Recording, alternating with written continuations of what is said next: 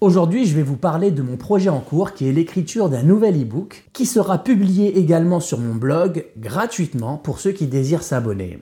Certains parmi vous ont déjà lu mon premier livre, eh bien je serai ravi de vous présenter ce nouveau contenu qui traitera d'un sujet particulier celui de l'image de soi. L'image de soi est pour moi l'un des outils les plus puissants en termes de transformation. J'ai vraiment découvert ce concept en lisant le livre Psycho-Cybernetics du docteur Maxwell Maltz. C'est un des livres qui m'a le plus apporté en termes de développement personnel, mais aussi en termes d'outils pour aider mes clients. En voici quelques points clés. Premièrement, le docteur Maxwell Maltz n'était pas psychologue. Il était chirurgien plasticien dans les années 50. La raison qui l'a poussé à s'intéresser à la psychologie est la pratique de son métier. Beaucoup de ses clients avaient des problèmes émotionnels paralysants liés à leur apparence physique.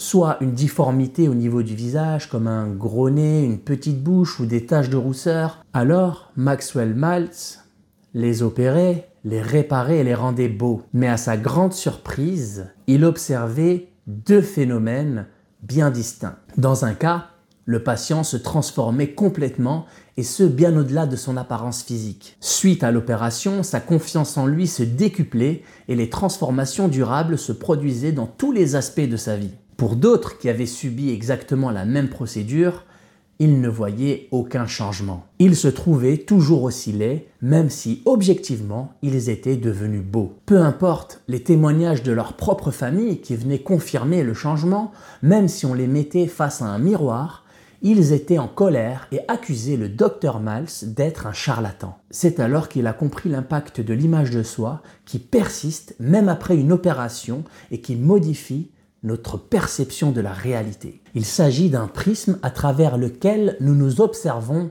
et nous observons le monde qui nous entoure et à partir de là nous définissons ce qui est vrai ou faux et ce qui est possible ou pas. Par exemple, qui parmi vous croit sincèrement qu'il est capable de gagner un million d'euros? Si la réponse est oui, alors ça fait partie de votre image de soi. Si la réponse est non, alors ça n'en fait pas partie.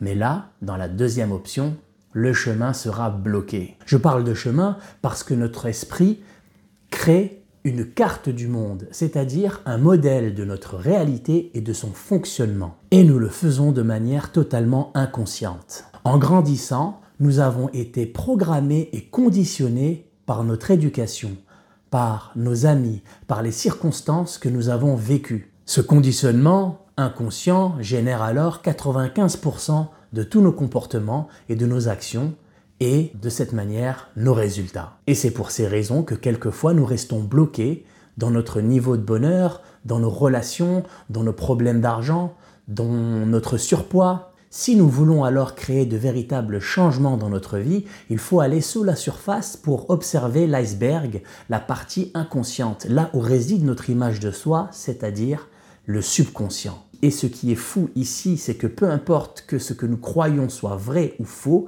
il va se refléter dans notre réalité, même si c'est une illusion complète, totalement fabriquée dans notre esprit.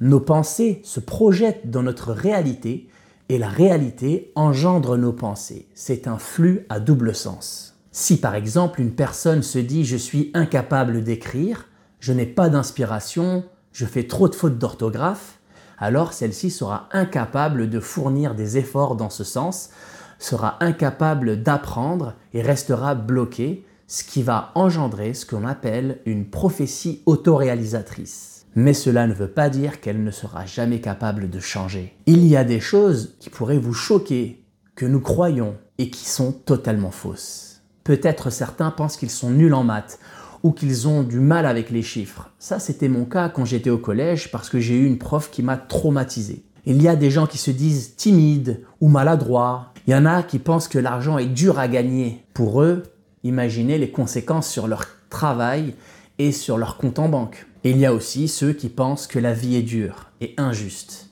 Et là, c'est terrible. Je peux vous garantir que nous avons tous ce type de pensée qui nous sabote et qui sont liées à notre image de soi, et nous ne les soupçonnons même pas, parce que nous n'avons pas encore fini de scruter toute la partie submergée de l'iceberg en profondeur. On peut obtenir des changements positifs grâce à notre volonté, mais les véritables transformations ne pourront se faire que grâce à un travail sur notre image de soi. Et ce qui est génial, c'est que nous sommes tous capables de la forger et de créer du succès dans n'importe quel domaine, que ce soit avec le sexe opposé, dans notre travail, dans nos relations, au niveau de notre psychologie, au niveau de notre bonheur, notre anxiété, sortir de la dépression, améliorer nos finances ou notre carrière. Ce travail d'introspection nous permet de corriger nos croyances et de faire des choses que nous n'aurions jamais pu faire auparavant. Et l'une des approches qui est pour moi les plus efficaces est celle du coaching